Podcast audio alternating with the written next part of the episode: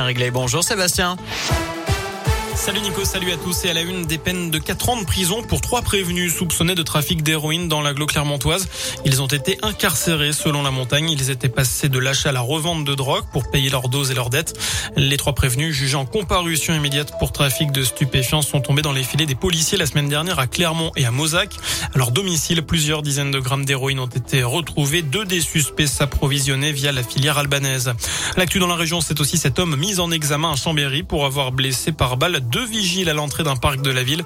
Quelques minutes plus tôt, les deux agents lui avaient refusé l'entrée car il n'avait pas de passe sanitaire. Le juge d'instruction a retenu la préméditation. Le suspect sérieusement alcoolisé au moment des faits, eh bien, était connu de la justice pour des faits de violence avec arme et de conduite en état d'ivresse. Et puis deux moines interpellés près de Lyon. Ces deux hommes sont soupçonnés d'avoir voulu mettre le feu à des antennes relais à Saint-Forgeux et Ancy. Ils ont été arrêtés la semaine dernière. Ils s'en seraient déjà pris à une armoire électrique. Ils ont reconnu les faits et les justifient par la dangerosité de la 5G pour la santé. Les deux suspects sont des catholiques intégristes issus d'une communauté de Villiers-Morgon dans le Beaujolais. Une information judiciaire a été ouverte. Le responsable de leur communauté parle d'une erreur de jeunesse. Les suspects qui sont âgés de 39 et 40 ans. Dans le reste de l'actu, l'émotion à Toulouse, la ville commémore les 20 ans de la catastrophe d'AZF, une explosion qui avait fait 31 morts et plusieurs milliers de blessés aux abords de cette usine chimique. La France se souvient, voilà ce qu'a dit tout à l'heure Emmanuel Macron. Pour le Premier ministre Jean Castex, la nation s'incline respectueusement en mémoire des victimes. En bref, aussi en France, cette réunion de crise à l'Elysée dans l'affaire des sous-marins, un conseil de défense se tient ce mardi pour revenir sur ce contrat français de plus de 50 milliards d'euros. Il a été torpillé par les États-Unis, l'Australie et la Grande-Bretagne.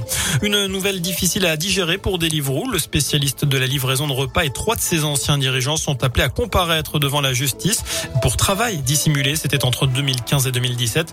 Ils sont convoqués en mars prochain. La plateforme aurait dissimulé des milliers d'emplois en modifiant les contrats de travail pour éviter de payer des cotisations sociales. 3 millions d'euros ont déjà été saisis sur les comptes de la société à titre conservatoire. On passe au sport du foot à suivre Slovénie-France à 21h en qualification pour la Coupe du Monde féminine. Et puis demain, Clermont joue à Rennes, c'est à 19h. En attendant, le débat continue sur l'arbitrage après le penalty de Neymar lors de PSG Lyon. Selon la question du jour sur radioscoop.com, 85% d'entre vous approuvent la proposition du président lyonnais Jean-Michel Aulas, celle d'équiper les arbitres de micro. Vous avez jusqu'à 19h pour répondre sur notre site internet. Enfin, plus 2, plus 4, changement de sens. Fini la triche, voici enfin les vraies du Uno. Un employé de Mattel, le créateur du jeu, détaille pour combiner les erreurs les plus fréquentes lorsqu'on joue en famille ou entre amis. On ne peut pas cumuler les plus 2, on peut contester un plus 4, mais c'est risqué.